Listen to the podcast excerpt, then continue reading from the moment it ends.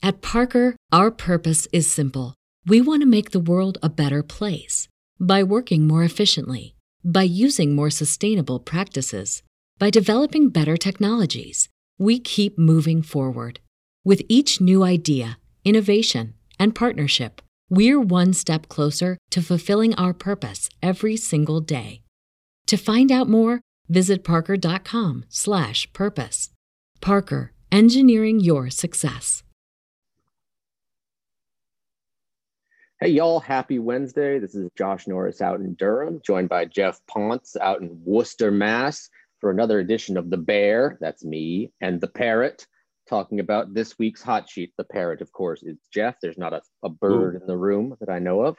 Um, but this is our third installment of our hot sheet uh, podcast that goes along with our hot sheet chat and our hot sheet, in which we talk a little bit about the players on the hot sheet, but then just some about baseball in general. Uh, so this week, you know, after a long night of updating our or getting ready to update our top 100 and our midseason top 30s, we uh, turned uh, bleary eyed and caffeine veined toward hot sheet. And what we came out with was what you see on the website right now. Uh, Jeff, how do you think the list came out this week since you were the parrot who put it together?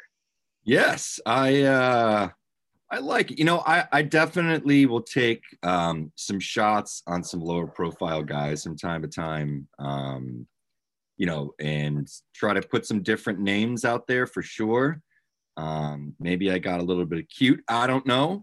But I think there were a lot of good performances this week, um, you know, particularly at the upper levels of the minors. And, you know, I do always try to put some weight in that if a guy's performing at AAA or double A versus a guy that's doing it in low A, um, you know, age appropriateness, all of that sort of thing. Um, so yeah, I mean, I thought it came out pretty good. We did get some some top names on here as well, some interesting prospects, but overall, I felt pretty good about the performance I had. And uh, yeah, I think we had maybe one one pitcher that allowed a, a run the entire week between the group that we have on the list. So you know, always trying to find the best possible performance from week to week and uh, guys with interesting stuff because if I'm picking the players, I like to take the pitchers as my own and write about guys that have interesting fastballs and secondaries because that's the stuff that I get excited about. So what I heard in that in that uh, uh, uh, thing you just said was, I like to take shots and I like to get cute. yeah, hey, that's the that's the Geoff Pontes brand right there. very, but uh, in all seriousness, um, at the top of the list we have a guy named Estevan Florial, who will be familiar to Yankees fans as their former number one prospect low these many years ago. Um, he's had a heck of a last couple months or so, um, or month at least. Um, you know, the thing about him was, as I put in the capsule, it's never been about lack of talent. And it, it kind of reinforces the phrase development is not linear. And it's certainly not linear when you break bones in your hands and wrists over two consecutive seasons. And then a pandemic happened. And I think I wrote that he had like 85 games in the 2018 through 2020 season total. Um, so that tends to stunt a guy's development. Um, you know, he was a, an, an, an, untouchable prospect, which we will touch on a bit later. Um, in the Yankee system around 2017, when they were it was 2017 when they were discussing the Sonny Gray trade, I remember being at a series in Charleston, kind of trying to put together a feature on him with the notion that he would like he might have a week left in the Yankees organization, and then they uh, you know didn't trade him. They uh, managed to put together that trade without him, and the rest is history. The A's got four, uh, three or four guys. All of them made the big leagues. Um, so, point is, Florial is back and he's mashing. And the key right now is, you know, he's not chasing as much. He's just not. He's doing a much better job of commanding the strike zone. He's changed kind of the, the angle of his bat a little bit and that's allowing for more optimized path. And uh, the results speak for themselves. Um, I don't know where there's room at the inn right now. I can hear people screaming from the Bronx uh, in Joey Gallo's spot and sometimes in Aaron Hicks's spot. Um, but uh, he definitely has the look of a guy who may be starting to, to creep toward what his ceiling was once thought to be. What do you think of Estevan uh, Florial, Jeff? Yeah, I think it's pretty remarkable, right? Like we we have guys like this where, you know, maybe they show something in the lower levels. There's some questions as to the approach or the hit, and we're fascinated by the player and the tools and the skills and kind of like what this guy could potentially be long term. And then they hit some bumps in the road as they hit the upper minors, which I think is a pretty reasonable thing to struggle with. Um, hmm. he's still only 24 years old. Mm-hmm. He's got, you know, plus game power, I'll say, just that's just based on the exit data. You know, you're talking about a guy that averages 91 to 92 miles per hour and his average exit velocities, um, you know, on the higher end of that number. Um, a guy who, um, you know, hits, you know, 107 um, to 112 and his, you know, his, top end exit velocity. So there's there's juice there. He's hit 113, 114 before in previous years. As you said, I think the bat path has been optimized a little bit. Um, he's getting more flush, more barrel contact. He's he's tightened up his launch angle is probably a good way to put it, meaning that there's less variance in terms of the high end or the low end. So he's sort of hitting those balls in those optimal ranges of like 10 to say like 30 degrees. Um, and, you know, though he still swings and, and misses, and there's definitely some contact concerns, um, he makes good swing decisions. He doesn't expand the zone. So when you have power, when you have, you know, some supporting skills in the field, um, and you have on base ability, it allows you to have, you know, some of those concerns regarding the swing and miss, where if you're swinging and missing on good pitches in the zone, um, you know, it's one of those things where it's like make contact with one out of three. And if you're, you know, hitting at a good launch angle, you're hitting the right pitches and you're hitting the ball hard, it's not going to matter as much. So he's always going to be somebody I think that goes through some struggles and some some some some rough patches just because of the nature of the kind of player that he is. Um, but he certainly has sort of refined some of the areas where he was lacking to the point that it's like, all right, this is a fringe average skill now, where it was a well below average skill before. And um, that heightened a lot of the other stuff that that Florial does. So he's really interesting. You know, I mean, guy that can play center field. It's left-handed power. He gets on base. Um, so you'll take some of the swing and miss with that, and and hope at you know 24 he's still refining that. And if he can get to to sort of like a borderline like a real average sort of contact level, this could be a guy that that you know starts every day for a competitive team and maybe even makes a couple all star teams. But I think that might be kind of the high end of the profile there's power yeah. here. There's there's stuff. I mean, it's it's a potentially exciting player if if he's refining it. And it's funny because he's not in the hot sheet this week, but another guy that I've written about over the last week plus that's made some changes is like Will Benson. Will Benson has finally sort of become, um, you know, an average plus contact hitter with good swing decisions. Still has that power. Still has some defensive value. Um, but I think both of those guys are good examples of, you know, sometimes like that guys get into that 23, 24 year old range and we kind of write them off when you know, often that's when they kind of turn the corner. So, yeah, Florial, number one on the list, good example. Um, you know, I think last time we did this, we let you go on your Griff McGarry um, preamble, and he's number two again this week. So you have your Huckleberry. Uh, take your sip of water there, Jeff, and fire up the Griff McGarry hypometer. He's number two on the hot sheet. He's starting today against, oh, uh, Ryan Murphy, I believe, yeah, in Richmond, Richmond uh, Funville, USA, home of Nutzy and Natasha, the Diamond Baby, the crazy hot dog vendor, one of two crazy hot dog vendors in the minors. All this to say, Griff McGarry, go. so uh, McGarry, man, like once again comes out, um, absolutely shoves in his last start with Jersey Shore. He goes six innings, um, only allowed a hit. He did walk four, but that's kind of the that's kind of the Griff McGarry playbook. He kind of works around any of the command issues, um, which at times stops guys from making hard contact, right? So I guess you know if you're gonna if it was let's say four hits and a walk, you probably think, ah, it's fine. Um, struck out 11. He hit 97 on the gun, I think seven times. Um, generated a ton of swinging strikes. A bunch were against his fastball. He got, you know, a handful against his slider. I think he actually got whiffs against four of his five pitches. Uh, the only pitch that didn't get a whiff was his changeup. Um, but you know, this is a guy that has power in his fastball. He has a good cutter. He has a good slider. Um, you know, show that curveball as well, which has some power. Um, it's a great pitch mix, and he's really refined it since he's come into pro ball. Um, that even though he does still have some command questions, it's nothing like it, it was at UVA. He's really turned a corner. And uh, credit to the Phillies because you know they've they've got a couple of these arms now in the system that have um, really impressed over the last couple of years, particularly this season, and particularly within that much vaunted Jersey Shore rotation. So uh, excited to see what Griff does tonight. Um, it wouldn't shock me if it's maybe a rough outing uh, as he jumps the level, but I do think you know, as he seen seems to do, will probably settle in after a couple of starts, and you know we'll start to see um, that signature fastball, slider, cutter mix, mixing in the curveball, mixing in the changeup when he needs it.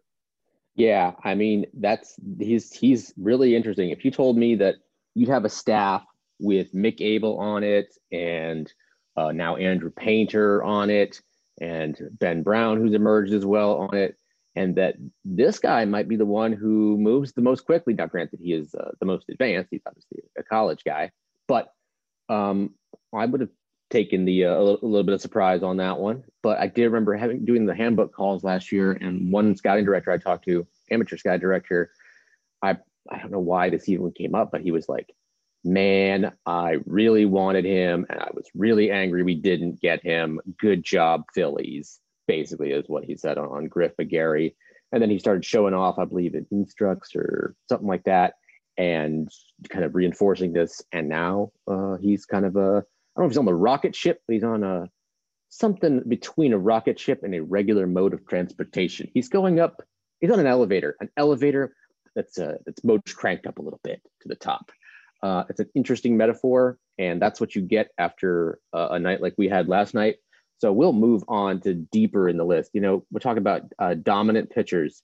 Uh, way down in the list, uh, Taj Bradley with the Rays. You know, there's a there's a lot of good arms running around the minor leagues right now, um, and he is one of the Rays' top prospects for sure. But for some reason, I don't think the hype has been super loud on him this year, but man, oh man, oh man, has he been good from the hot sheet right up. Know, the last two months, May and June, dude had an ERA sub 1.5, which is pretty difficult, pretty easy to do, pretty difficult to do. Pretty easy to do is wrong. Pretty difficult to do, especially when it's your first turn at double A and you're so young. But man, he's got the stuff. He's nasty. He's striking about that since that time he's striking about just a touch over 40% of the hitters he faces. Uh, he's really, really good. And I think he's pretty clearly the number one arm in that system. It's like neck and neck uh, with him, with Curtis Mead for like in that system for like most helium in the Rays system. What do you think of Taj Bradley Geoff? I really like him. Really good fastball, um, good slider. Uh, it's an interesting slider shape. He mixes in that splitter, and and that's the the the pitch of his that I find to be the most fascinating long term, um, because the, the feel for it still comes and goes. But if that's going to potentially be a bigger part of his arsenal as he matures, once he's you know in AAA in the majors, maybe even a year into the majors. Um, it's a true nasty three pitch mix that gives a really interesting look. Um, just based on his fastball shape, his slider shape, and then having that that splitter that he can mix in there. Um, and it's kind of perfect for you know a higher powered athletic um, thrower like Bradley. I mean, he's not the biggest guy in the world if you if you see him, um, but you know. he dominates and throws and sort of attacks the zone as if he's like a six foot five guy with you know the biggest stuff in the world. Um, you know, still like I said, athletic. The stuff is really really good. Um, he's just not six foot five, but he does have you know some absolutely tremendous stuff, and uh, he's one of my favorite pitching prospects to watch. You know, I, I love an athletic right-hander. You know, that's maybe not the biggest guy in the world. Um, and I mean, he's not super small. He's about average. He's about 6'2", 190. It's maybe bit of a we'll say a Tim Hudson kind of a body or something. But um, I really like him, and like I said, he's one of those guys that I'm constantly checking for his line every week. When I'm on the hot sheet, there's a good chance that that he's going to make it. He's been hot. He's been hot, hot, hot. Um, so I, I promised earlier in the podcast that we'd circle around to the concept of untouchables. We are a little less than a month away from the trade deadline, and the terms are going to be fly, flying around a lot. Who's uh who's asking for whom from which team? Which contender is uh, saying no on giving up their top prospect, and which uh, selling team is trying to get you know which top 50 top 25 prospect in the game and you're going to hear the word untouchable uh, thrown around a lot i want to know jeff what do you think about the concept of untouchable prospects are there really such a thing or is it all a matter of who's on the table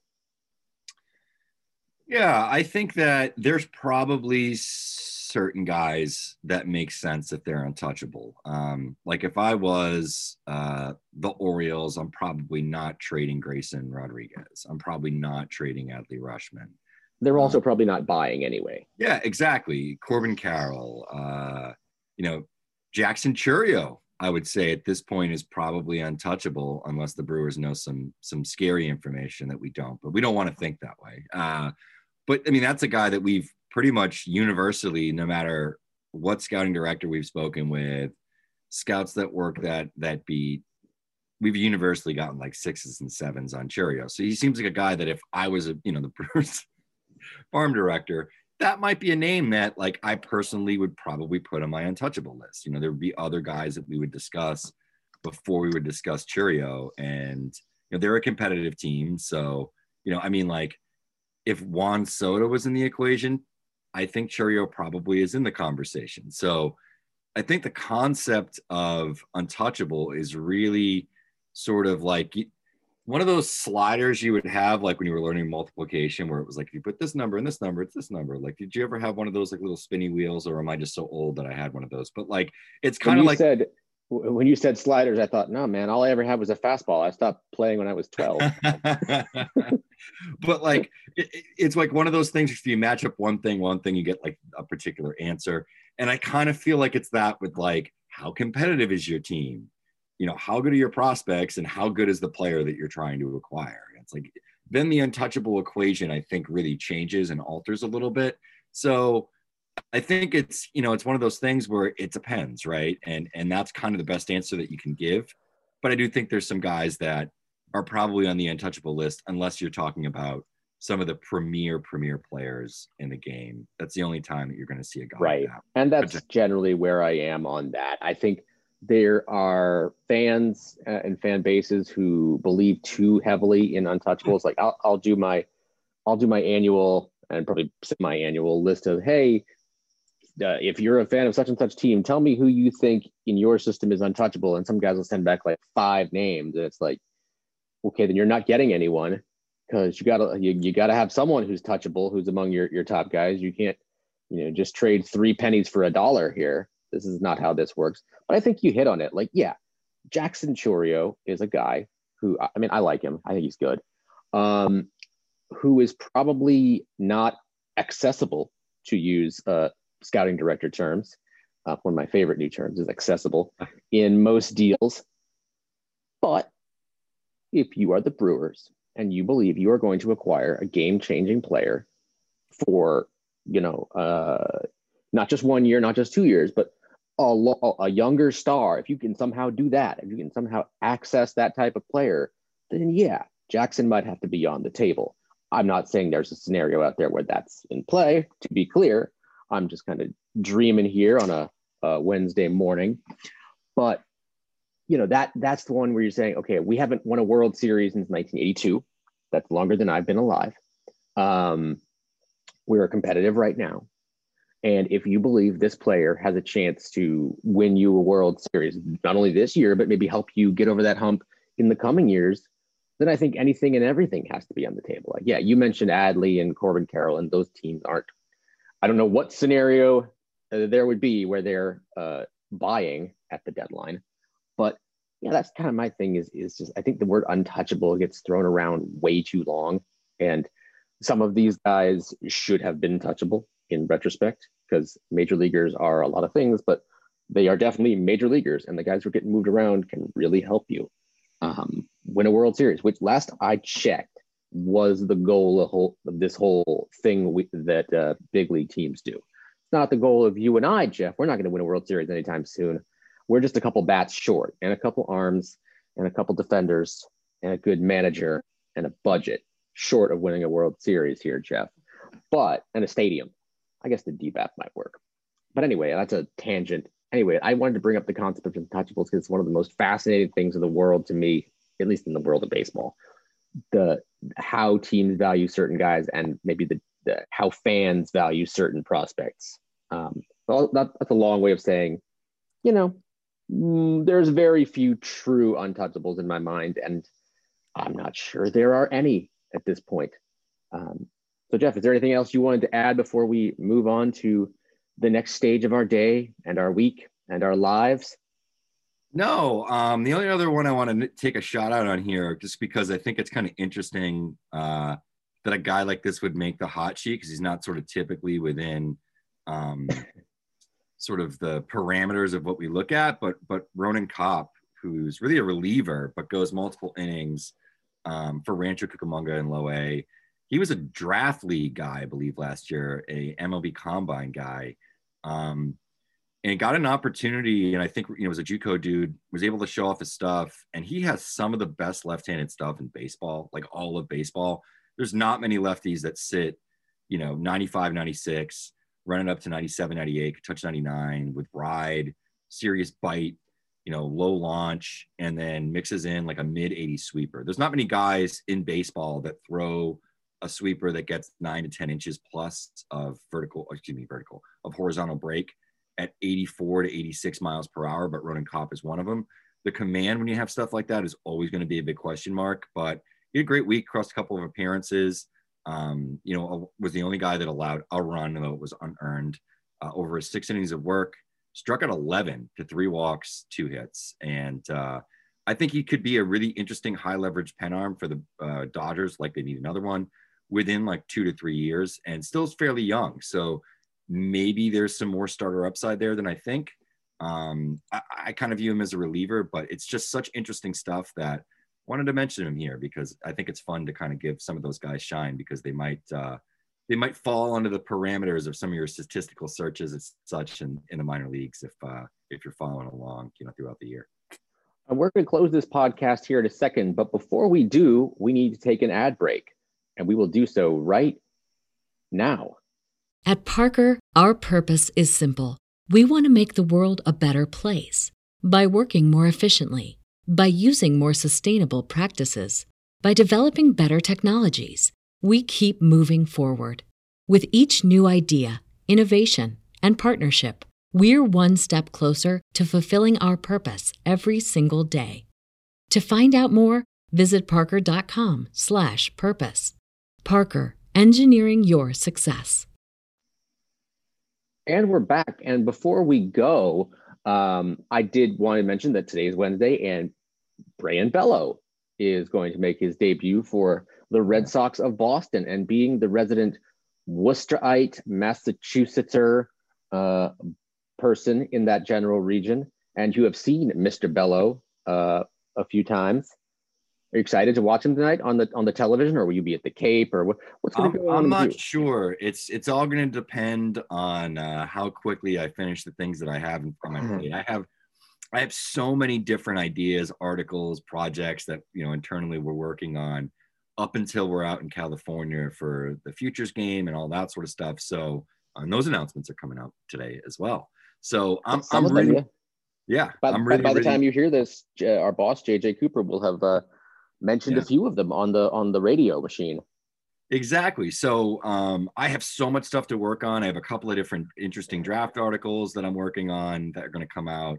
We got some reports some updates in the top 30 some big updates in the top 30s uh, prior to the draft and the trade deadline and all that's going to get shaken up in two weeks which i love. And uh, just so much stuff that i'm working on. So we'll see. I mean i, I want to get out and see zulueta. It's his first start uh, in New Hampshire, home in New Hampshire. He's in Portland last week against Chris Sale. really interested to see him now that he's back on the East Coast and up here in the Northeast for the first time. Um, I think I might be traveling to see Zulu uh, as opposed to the Cape or watching Bello, but or Bayo, excuse me. But I, I, there's a chance that I could be watching Bayo like on the TV prior to the game uh, and during the game while I'm while I'm there. So, you know, fingers crossed to get all my work done and I can get on the road by five o'clock. But got a lot going on today. yeah, I, have got we've got we've got a top 100 meeting here soon. Got about an hour and change. Uh, I don't know what my schedule is going to look like. I've got a, uh, for the upcoming mag. I've got an article about sleeper type prospects in the uh, complex leagues. Harlan, Susanna, hello. Please proceed to the white paging telephone. Nobody gets that reference, but uh, he's he's uh, he's a guy to watch out there for sure. Um, there's some other interesting guys. Uh, if you're a Yankees fan, keep an eye on a right-hander named Luis Serna. Uh, he's in the the uh, Florida Complex League. He is the opposite of my other uh, favorite, uh, Angel Benitez, Angel Benitez in the DSL, who is a large human. Luis Serna is listed at 5'11", 145, and I asked the scout if that's accurate, and he said yeah, he, with his cleats on, maybe. But he's got some good stuff. He's got a four-pitch arsenal and pitchability and a changeup that uh, has been described as an airbender. So he's a uh, he's an interesting prospect to watch, and he might just appear on the Yankees 30, which comes out uh, the updated 30, which comes out soon. Spoiler alert. Mm. Anyway, for Geoff Pontes, aka the Parrot, and me, aka the Bear, this is us signing off for another edition of Hot Sheet Podcast. Thank you very much for listening. Thank you for the download. Thank you for reading. Thank you for subscribing. Thank you for everything. Thank you for being a friend. You all are pals and confidants. Goodbye.